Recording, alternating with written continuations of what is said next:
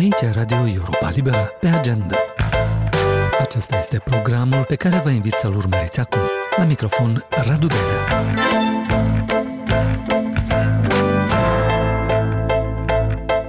Vineri 24 februarie s-a împlinit un an de la invazia rusă la scară largă în Ucraina. La Kiev, președintele Volodymyr Zelensky a spus că milioane de ucraineni acum un an au ales să reziste și să lupte. El s-a arătat încrezător că Ucraina va obține victoria în acest an. Це був рік стійкості, рік небайдужості, рік мужності, рік болю, A fost un an al rezistenței, un an al grijii, un an al vitejiei, a declarat Zelensky într-o nouă adresare video, un an al durerii, al speranței, al puterii, al unității. A fost anul furios al invincibilității. Nu am fost învinși și am rezistat. Și vom face totul pentru a obține victoria anul acesta. і зробимо все, аби цього року здобути перемогу. Слава Україні! La Chișinău, președinta Maia Sandu a venit cu un mesaj de solidaritate și a subliniat că și ucrainenii și moldovenii vor pace. Să fim solidari cu ucrainenii care luptă pentru viața lor și pentru libertatea întregului continent, a declarat Maia Sandu. Datele oficiului ONU pentru drepturile omului arată că într-un an peste 8.000 de civili și-au pierdut viața în Ucraina, iar autoritățile de la Kiev au înregistrat peste 70.000 de crime de război. Mai multe acțiuni de comemorare a victimelor războiului din Ucraina au avut loc și în capitala Republicii Moldova. Ultimele evoluții le-au urmărit cu atenție corespondenta noastră Virginia Nica.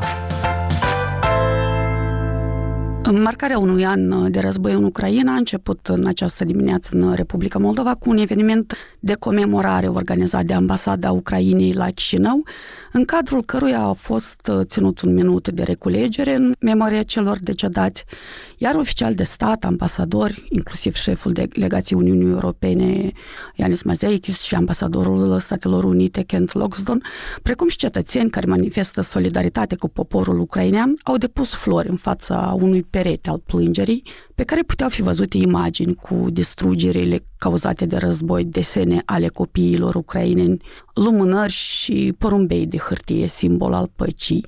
În cadrul evenimentului, ambasadorul Ucrainei, Marco Shevchenko, a condamnat agresiunea Rusiei împotriva Ucrainei și a mulțumit moldovenilor pentru că au ajutat și găzduit refugiații ucraineni.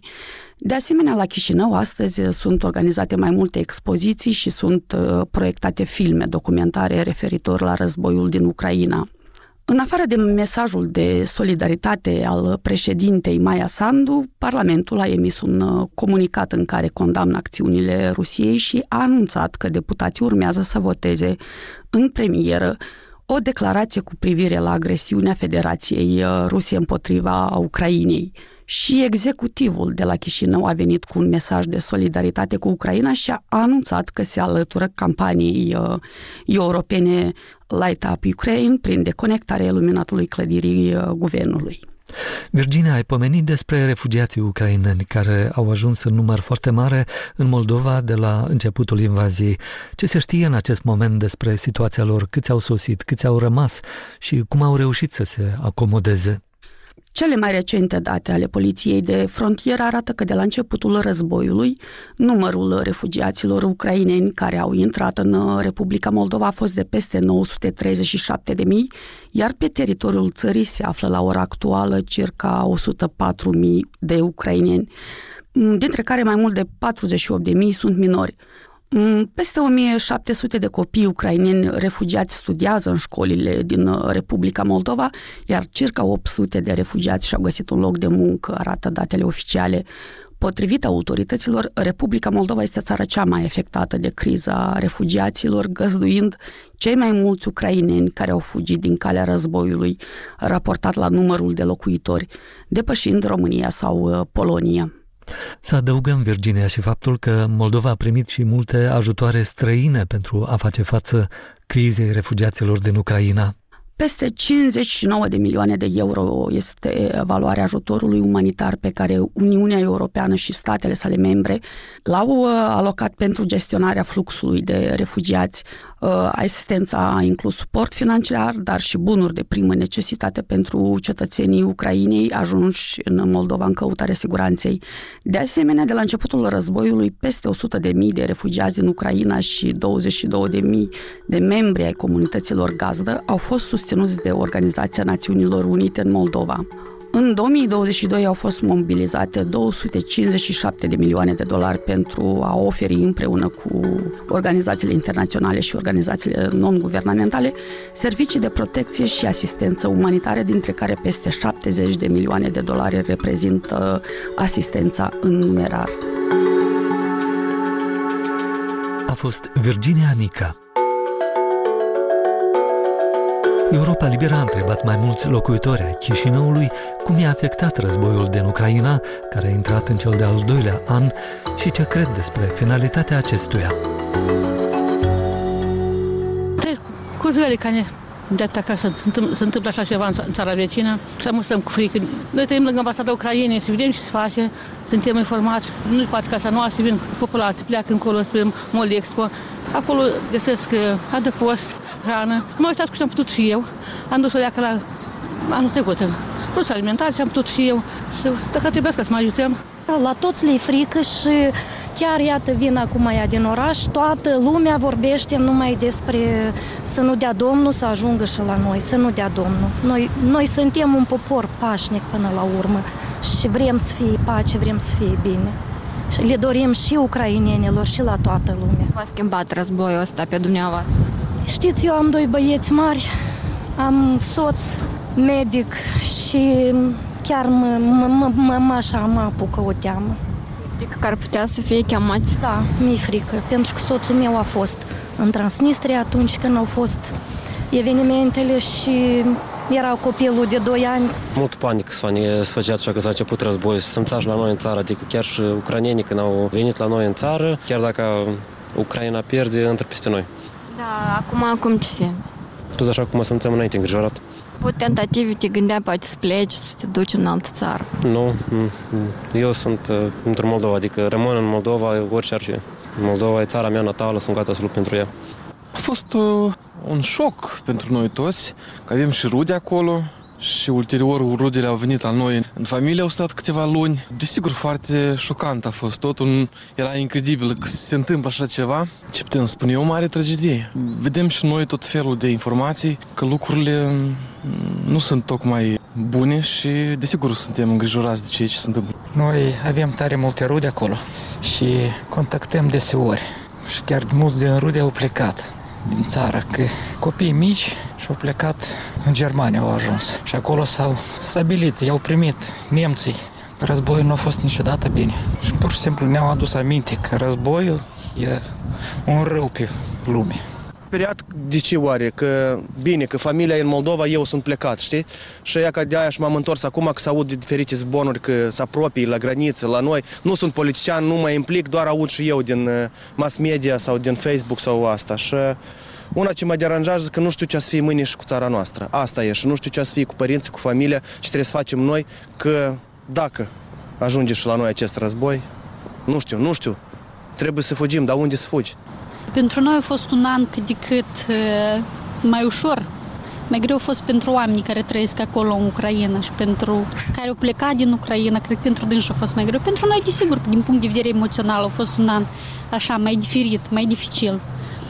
Dar sperăm că de grabă să vă, da, să nu simțim pe pielea noastră niciodată ceea ce sunt oameni. Că ar putea să întâmple. Sigur, sigur ne este fric. Chiar seara asta uh, nu am dormit-o liniștit. Nu știu, nu-i, nu-i plăcut. Și nici nu vrem să trecem pe ceea ce trec ucraineni. Dar cum v-a schimbat? Ne-a făcut mai gânditori și mai cu ziua de astăzi, că nu știi ce îți rezervă ziua de mâine. Aici eu cred că nici nu poate fi vorba despre un război, doar despre un act predare-primire. Și atât. Adică aici Moldova nu are uh, posibilitate să lupte. Posibilitate ce ține de armată, eu cred că nu suntem la nivelul de a duce un război. Opinia ale locuitorilor din Chișinău, consemnate de Luba Maxim.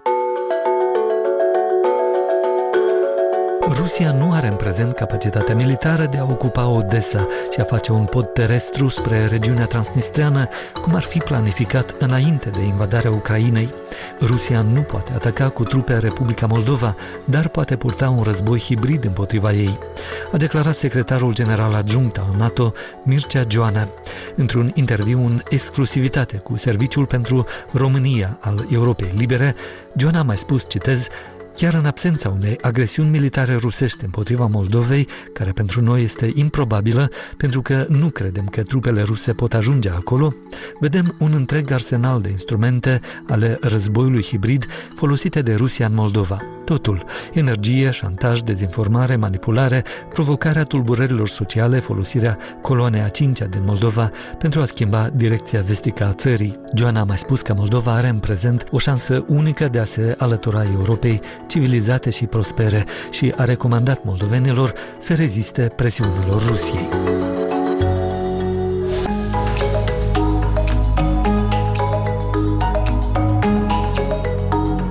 Agenda este un produs audio al Europei Libere. De patru ori pe săptămână, 30 de minute de informație verificată și bine pusă în context, cu moderatori experimentați, reporteri îndrăzneți și oaspeți de prestigiu.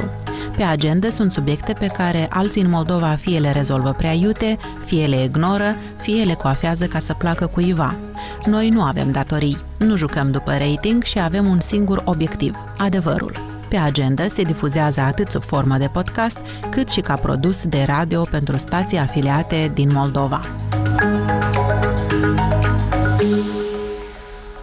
Cu ocazia aniversării invaziei ruse din Ucraina, Josep Borrell, înaltul reprezentant al Uniunii Europene pentru afaceri externe și politica de securitate, își amintește cum a aflat de evenimentele de la 24 februarie 2022, trece în revistă ce a făcut Uniunea Europeană pentru Ucraina de atunci și explică de ce statele membre trebuie să ajute cât pot Kievul, lăsând în același timp deschisă poarta unor eventuale negocieri de pace. Nimeni nu a crezut că ucrainenii vor rezista în asemenea manieră, în mod sigur nu Putin, spune Borel, insistând că asistența militară pentru Ucraina trebuie să continue, însă cu precauții, pentru ca Uniunea Europeană și Occidentul să nu devină parte la conflict conflict. Noi sprijinim una din părți, dar nu suntem parte în conflict, nu dorim al treilea război mondial, a spus Borel. Interviul oferit în exclusivitate serviciului ucrainean al Europei Libere și televiziunii noastre Current Time a fost realizat de ziarista Zoriana Stepanenko în marginea recentei conferințe de securitate de la München. Câteva din ideile principale din interviu în sinteza pregătită de Mircea Țicudean. Întrebat de reporterul Europei Libere cum a aflat de invazia din Ucraina, Josep Borel a răspuns că a primit un telefon la ora 5 dimineață pe 24 februarie 2022. Primul lui gând a fost Kievul e bombardat, iar vocea celui care suna i-a spus bombardează Kievul. Mi-am dat seama imediat că istoria întoarce o pagină și a amintit șeful politicii externe și de securitate a Uniunii Europene. Since the first moment, I thought that with economic sanctions was not enough.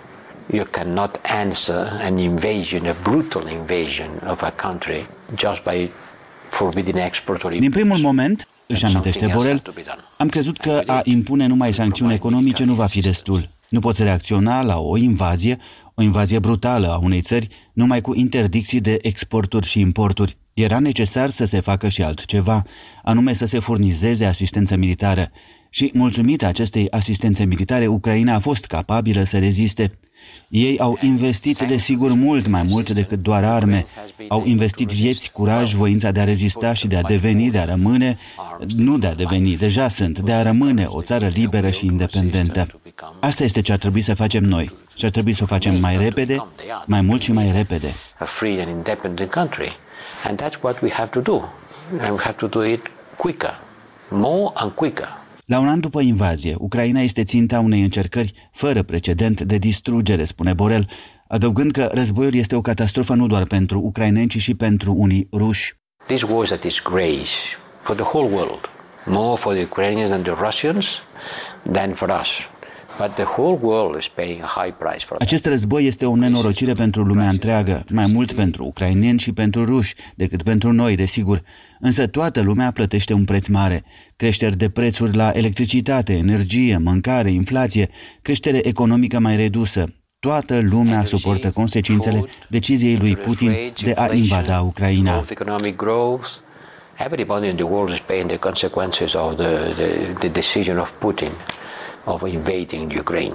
O bună parte a discuției lui Josep Borel cu reporterul Europei Libere s-a centrat asupra ajutorului militar pentru Ucraina, despre care s-a spus adesea că a venit prea târziu, că a fost insuficient și așa mai departe. From my understanding, this support has to be as much as needed. It has been a debate about uh, should we provide battle tanks? Yes, we are going to provide. Din ce înțeleg eu, spune Borel, acest sprijin trebuie să fie cât timp este nevoie. A fost o dezbatere dacă să trimitem tancuri de luptă. Da, vom trimite tancuri de luptă. Ar trebui să furnizăm de acum avioane de luptă. Este o cerere a președintelui Zelensky. Aici, la München, a cerut asta se ridică întrebarea dacă statele membre în Uniunea Europeană să ia în considerare această cerere. Însă, deocamdată, haideți să trimitem tancurile promise, pentru că ele încă nu sunt acolo și ar trebui să fie acolo cât mai repede. Hmm? O altă întrebare cheie legată de războiul din Ucraina, adresată de Europa Liberă lui Borel, este ce se va întâmpla cu Rusia după încheierea conflictului. Russia will not disappear. Russia is a great nation. We have nothing against Russian people. They are suffering of this war too. Ei bine, Rusia nu o să dispară. Rusia este o mare națiune. Noi nu avem nimic împotriva rușilor de rând. Și ei suferă acest război. Pierd vieți, pierd oportunități economice, pierd bunăstare. Iar Rusia va fi tot acolo când se termină războiul. Așa că trebuie să începem să ne gândim cum se poate construi această pace și cum se poate reconstrui securitatea în Europa. Iar asta va trebui să se întâmple într-o bună zi. Cu cât mai repede, cu atât mai bine. A conchis Josep Borel. A fost Mircea Țicudean. Șeful diplomației europene, Josep Borrell, nu a fost singurul care a sperat până în ultimul moment că Putin nu va intra cu armata în Ucraina. Mulți politicieni, analiști și experți militari argumentau până în zorii zile de 24 februarie, când a fost bombardat Kievul, că o invazie este absurdă. Au greșit și tot anul 2022 a fost plin de greșeli similare, a constatat și jurnalistul Europei Libere, Mike Echel, într-o analiză rezumată de Ileana Giurchescu. Nu m-am numărat printre vizionari, printre cei care erau convinși că suntem în pragul unui mare război, mărturisea la sfârșitul lui decembrie și istoricul britanic Lawrence Friedman, profesor emerit la King's College de la Londra. Știam că probabilitatea este mare, dar invazia mi se părea o mișcare atât de evident stupidă încât am presupus că Putin are opțiuni mai bune, i-a mai declarat Friedman colegului nostru Mike Eckel. Din perspectiva de astăzi, continuă Friedman, oficialii americani și britanici au avut dreptate când au insistat că Putin va invada.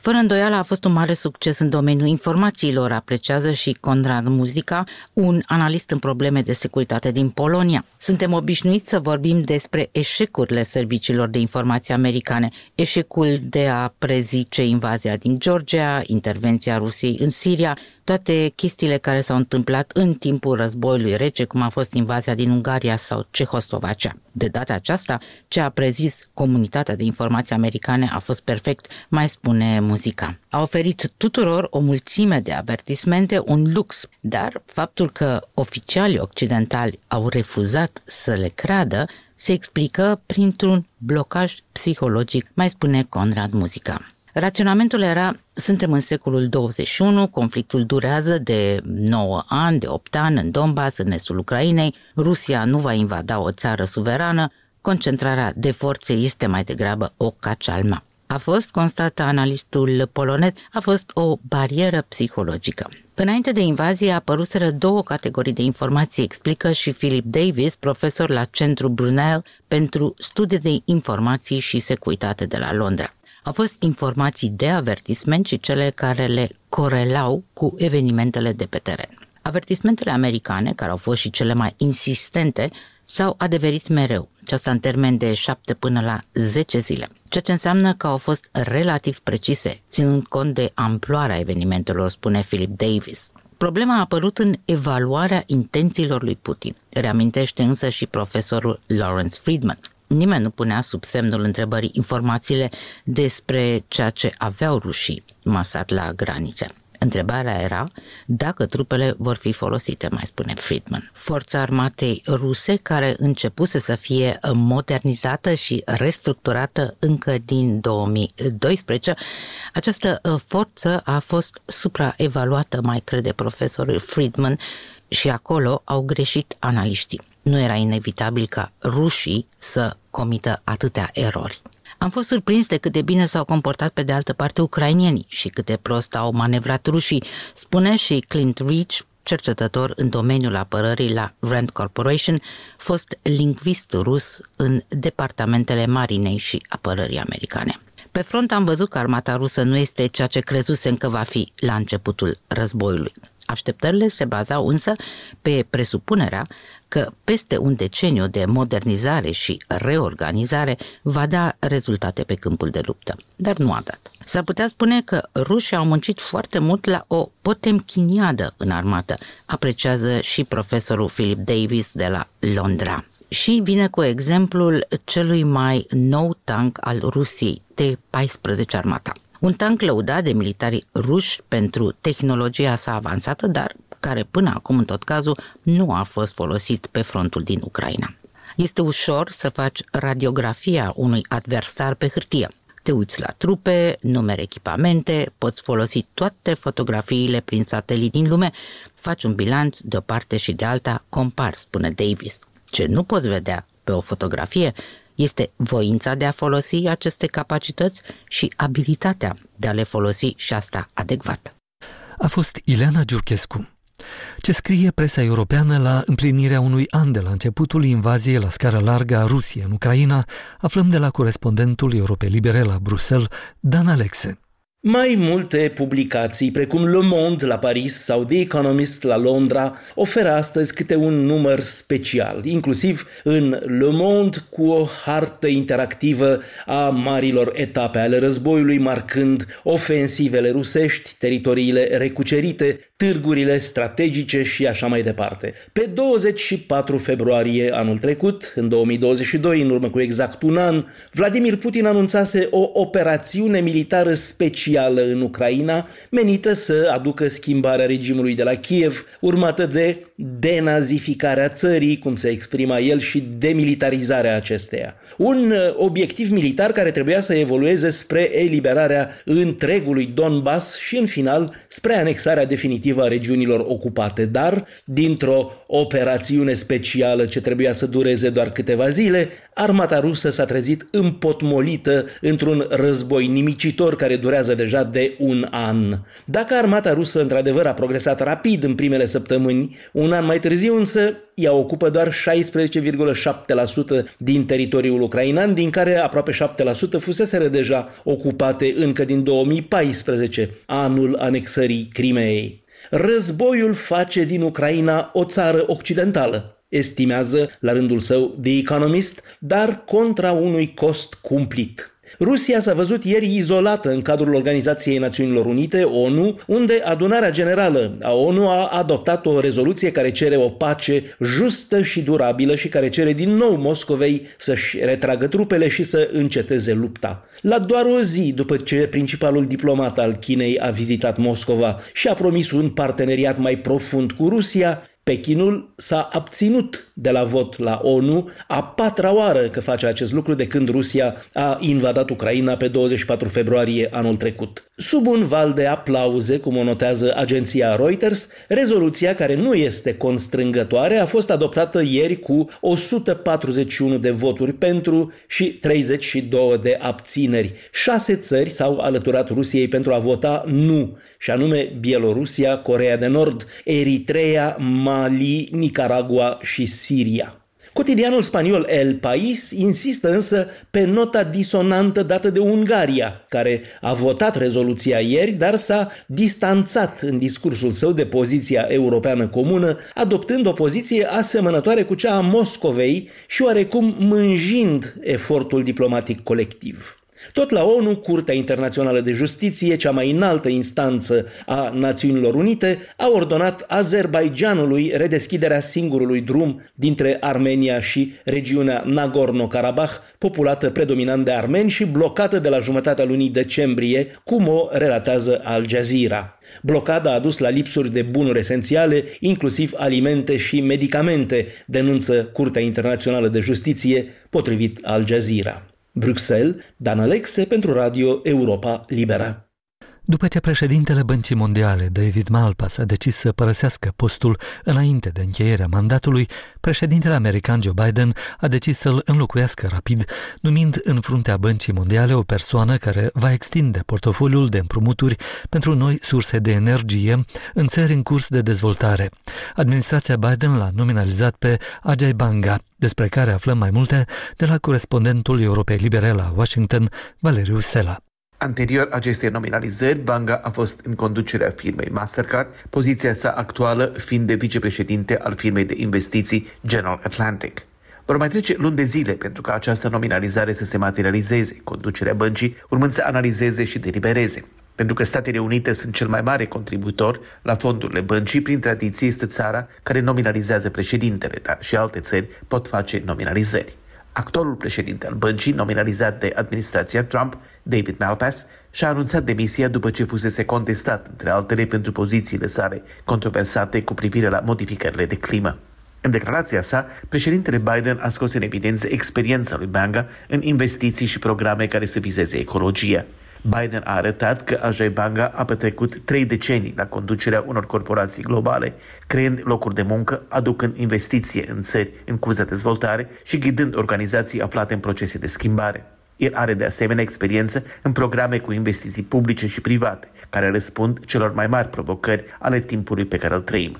Scoțând în evidență faptul că Ajay Banga a crescut în India și are experiență cu țări din așa numitul Sud global, administrația scoate în evidență faptul că președintele nominalizat știe să mobilizeze capital. De-a lungul îndelungatei sale cariere, Ajay Banga a avut poziții de conducere în Statele Unite, Europa, India și în alte regiuni. El a început la biroul din India al firmei Nestle, pentru ca apoi să creeze sucursale alimentare ale companiei PepsiCo în India. Ulterior, s-a ocupat de marketing și branding la Citibank, coordonând programele de microfinanțare. S-a aflat la conducerea Mastercard timp de un deceniu, transformând compania de credit într-un gigant financiar în materie de tehnologie a plăților. În anii în care Ajay Banga s-a aflat la conducere, veniturile Mastercard s-au triplat. Aceea a fost și perioada în care a coordonat inițiative cu privire la combaterea schimbărilor de climă. Decizia lui Biden va nemulțumi pe cei care și-ar fi dorit o femeie la conducerea băncii mondiale, dar Ajay Banga este cunoscut ca un promotor al diversității în locurile în care a lucrat. De la Washington pentru Europa Liberă, Valeriu Sena.